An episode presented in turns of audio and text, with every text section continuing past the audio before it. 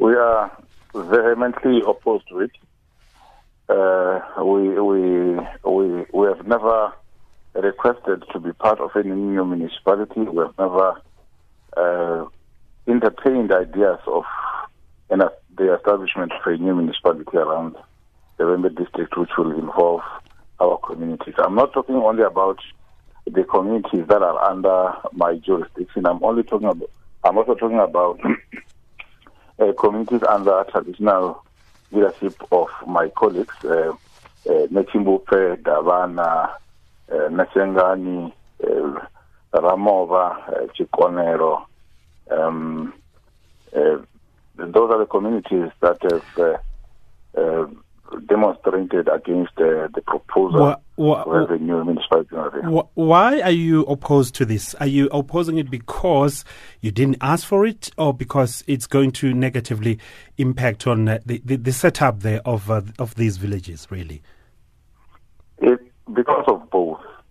Uh, uh firstly, we we the communities that I've spoken about fall under the Makhado municipalities and two fall under the Thulamela municipality.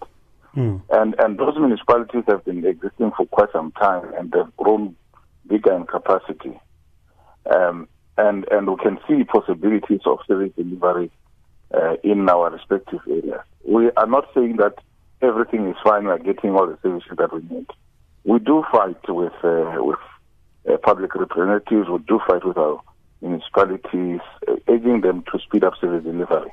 But we do not think that even when everything else is not fine, the solution is to establish a new municipality that will start afresh uh, and, and still battle on issues of establishment. By the way, the people who had requested for this municipality uh, uh, have, had been responded to. They were told that it was not viable economically.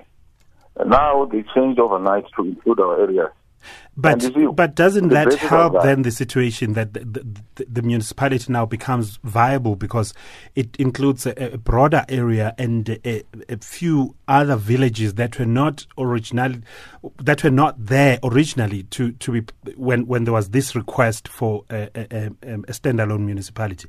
Now that they are brought in, don't you think that it will make sense? It will create a bigger pool for for the municipality to be sustainable. In this case, it is just an addition of indigent people on top of other indigent people. The reason why it was rejected before, it was simply because the area uh, that requested for the municipality was not economically viable because there are indigents, the people are poor, it's not tax based.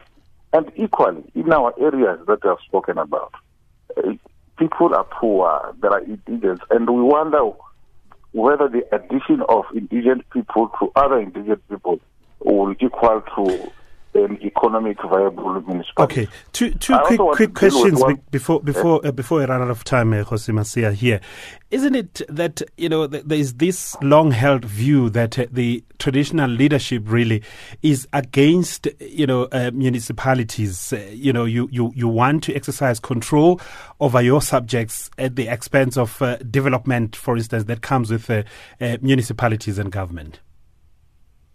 That is not so. And whoever suggests that want to paint a very bad picture on traditional leadership. Mm. We embrace municipalities. We are working with municipalities.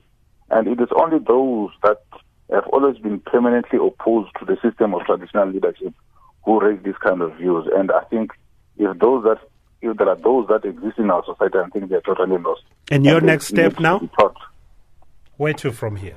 We, we are going to follow the formal process. We are going to to to raise objections, and if need be, we will go to the courts to to find relief because the the change of tune from the municipal demarcation board overnight raises suspicions that there's something untoward that must have happened between then and now.